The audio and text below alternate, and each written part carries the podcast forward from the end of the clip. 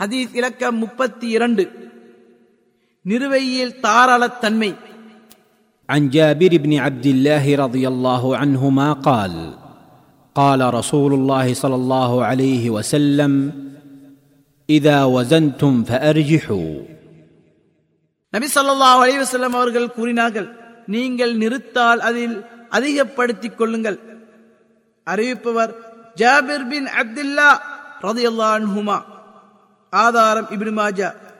அஷேக் Albani இந்நபி மொழி சஹி எனும் தரத்திலுள்ளதாக கூறியுள்ளார்.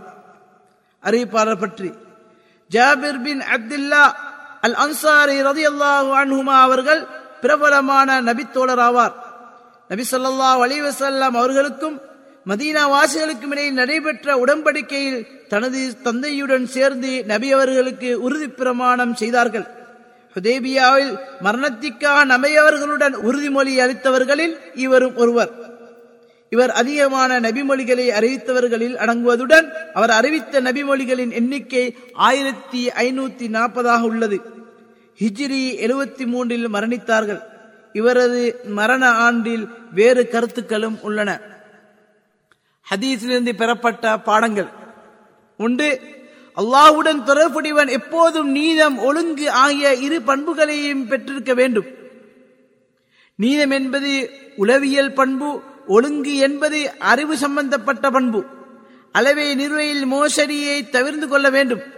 மோசடி என்பது தனக்கென அளந்து அல்லது நிறுத்தி எடுக்கும் போது பரிபூரணமாக எடுப்பதும் அடுத்தவர்களுக்கு கொடுக்கும் பொழுது குறைத்து கொடுப்பதுமே மோசடியாகும்.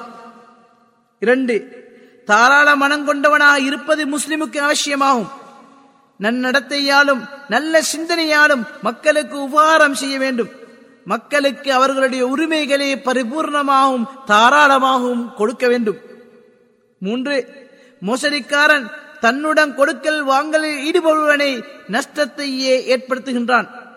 வாங்கினால் அதிகரிக்கின்றான் விற்றால் குறைக்கிறான். எனினும் உண்மையான முஸ்லிம் வியாபாரம் கொடுக்கல் வாங்கலில் உண்மையாகவும் நம்பிக்கையுடனும் நடந்து கொள்வான். யாரையும் ஏமாற்றவோ சதி செய்யவோ மாட்டான்.